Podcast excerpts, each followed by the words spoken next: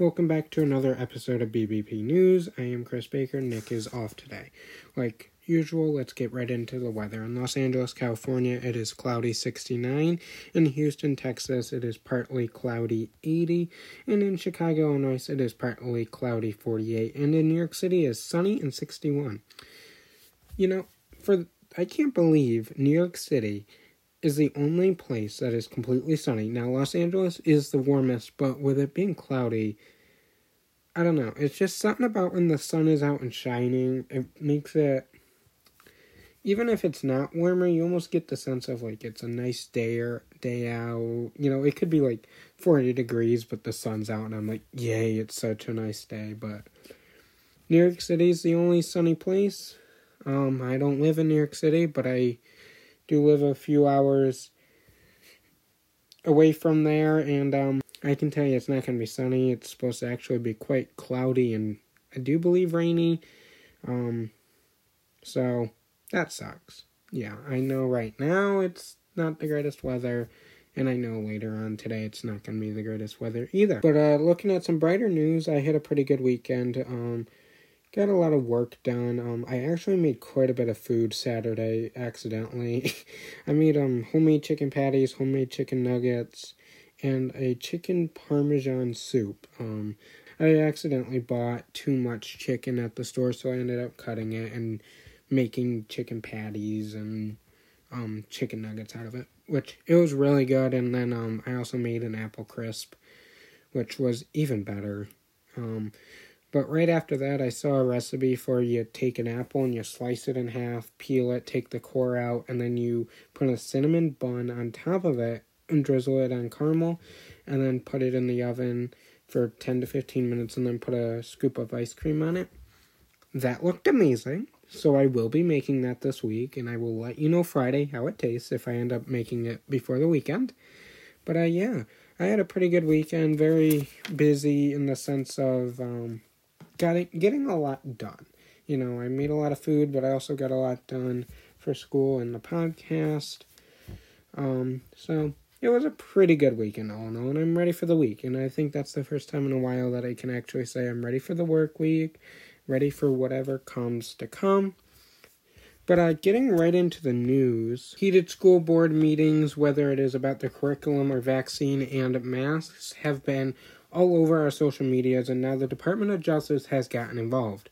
The Attorney General Merrick Garland has been grilled by Congress late last week in a one page memo he sent to the FBI and State Attorney General on October 4th. The memo outlined the Department of Justice's policy to partner with federal, state, tribal, and territorial, and law enforcement threats against school board members. The very first paragraph of the memo stresses every parent's constitutional right to engage in spirited debate about school board practices involving their kids. With that being said, that does not extend to threats or violence or intimidation of individual individuals based on their views. The memo goes on to say threats against public servants is illegal, and some parents and some lawmakers think the memo itself is completely uncalled for and will scare some parents into staying silent. This all came to debate from a letter that was sent to the president from the National School Board Association on September 29th. The very first sentence of the six-page letter says, quote, America's public schools and its education is under immediate threat. It goes on to say immediate assistance is required. The Attorney General testified Thursday that, yeah, the letter from the School Board Association was considered when he did make the memo five days after that. The School Board Association has completely backpedaled since the memo and apologized for the letter for the letter after receiving a bunch of backlash from parents. In the apology letter, they did not withdraw from asking for help from the federal government, though. The president went all in and made a final deal with Democrats totaling $1.75 trillion, and this is not the bipartisan infrastructure bill that is separate.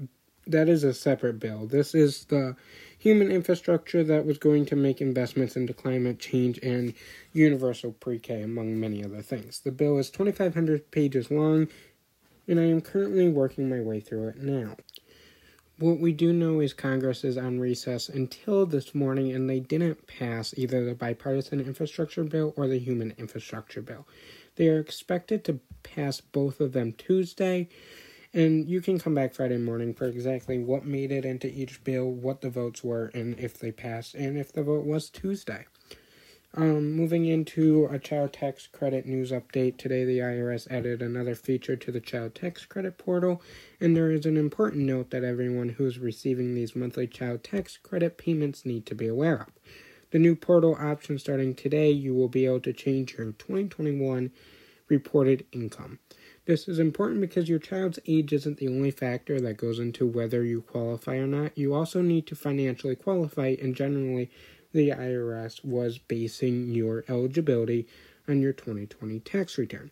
To receive the maximum monthly payment of the $300 or $250, your adjusted gross income had to be less than 75,000 if filing single, 112,000 if filing head of household and 150,000 filing jointly.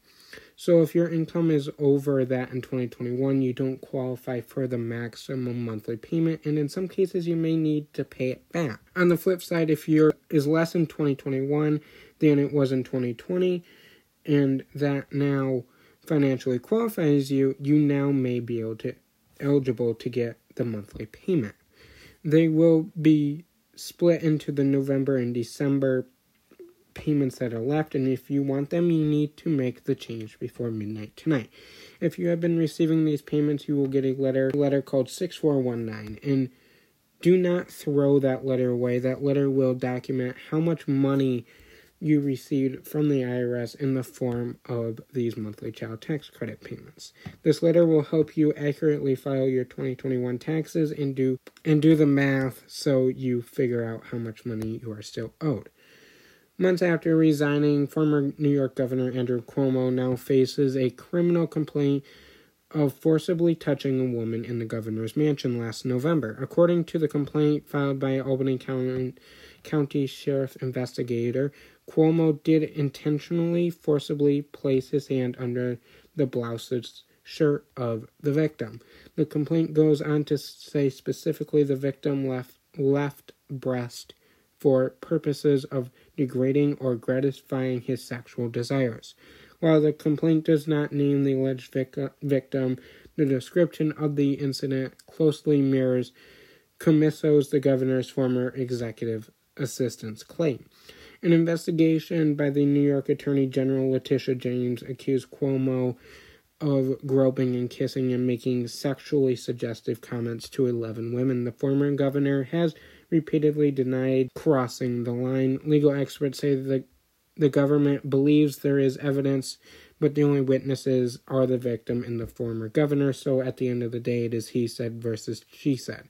Now the police department needs to decide if they will bring charges against the governor. The governor's lawyer says the police filing is politically motivated, and the Attorney General of New York, Letitia James, announced last week she is running for New York governor. Facebook has officially changed its name to Meta. Zuckerberg says he he's going all in on the virtual world. He is calling it the Meta Universe. The social media company platform won't change. For now, Zuckerberg believes Metaverse is the future. He says he will get to the metaverse with AR capable smart glasses. Now, getting into rapid news, Elon Musk is the first person in the world to be worth more than $300 billion. And Florida is offering $5,000 to police officers who don't get the vaccine and move to Florida.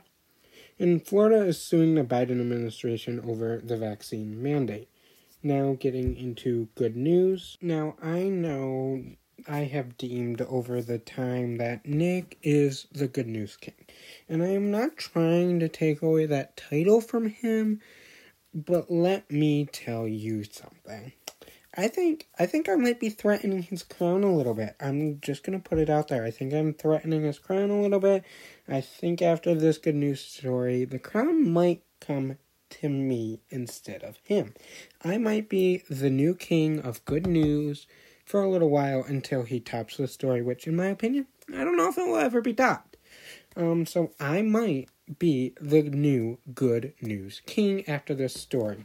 So, getting into the story, on Kelly Ann's first date with her now husband Anthony, she wore a tactile dress so he could feel the dress. And if you're wondering why she did this, it is because Anthony is totally blind and she wanted him to feel how the dress looked. On their wedding day, a few weeks ago, she wore another tactile dress embedded with woven cotton flowers and lace so once again he could feel how she looked. Quote, I've also said she's my eyes in this world, but for her to have a dress custom made so I could feel and touch it meant the world to me. And a musician and motivational speaker, he goes on to say, I could feel her and I could feel she looked so beautifully. The couple actually met in 2018, and ever since then, the two of them have kind of learned how to live together. You know, she said she never knew any other blind people before him, so she learned to put bubble wrap and soft materials around sharp things so he doesn't hurt himself. And then when it came the big wedding day, she actually, you know, on the wedding day, it's kind of like, it's always like the girl's dream wedding you know, that's how, what's always said. But on the wedding day, her and her mother actually planned the wedding specifically around him so he could get the most enjoyment out of it. They planned it for a specific location and a specific time so it was during the day and the sun was starting to come down because that was when he would be able to see shadows the best. And during the whole ceremony of the wedding, she kept on whispering to him, Feel my dress, feel my dress, because he didn't know that the dress was actually tactile. So when he found that out, it was a great surprise to him. And the whole receptionist was accompanied for him, so they made it so you know, the poles of the tents were all wrapped in bubble wrap so he wouldn't hurt himself moving around freely. And the couple plans on move, moving and traveling all around the world and sharing their experiences and bringing more awareness to blind people all across the country. And to go one step further than this, she actually br- wrote him a specialized braille a specialized braille letter before the wedding, which braille, if you don't know, is what blind people use to read. It's a tactile that they read with their fingers. And um, described to him the whole wedding ceremony and the scene so he would always remember what that wedding day was like for her and for him because, as he says, she is my eyes. Now, I'm telling you right there. I just took the crown of good news. I am the new good news king. I think this is probably one of the best good news stories that has ever been told ever for us on our show. Nick will probably argue with me on Friday, but I'm telling you what, this is the best good news story of all time. And I think you all will agree with me. Anyways, that is the end of this Monday morning news episode. Make sure you follow us on BBP News Twitter account for the latest 24 hour breaking news so you are always in the know. Follow us on our personal accounts to see what we're up to and check out Medium. We are always writing articles over there about other topics that aren't discussed here on the podcast and some topics now that are actually discussed on the podcast. But until Wednesday for a dumb law, see you later, everybody. Bye.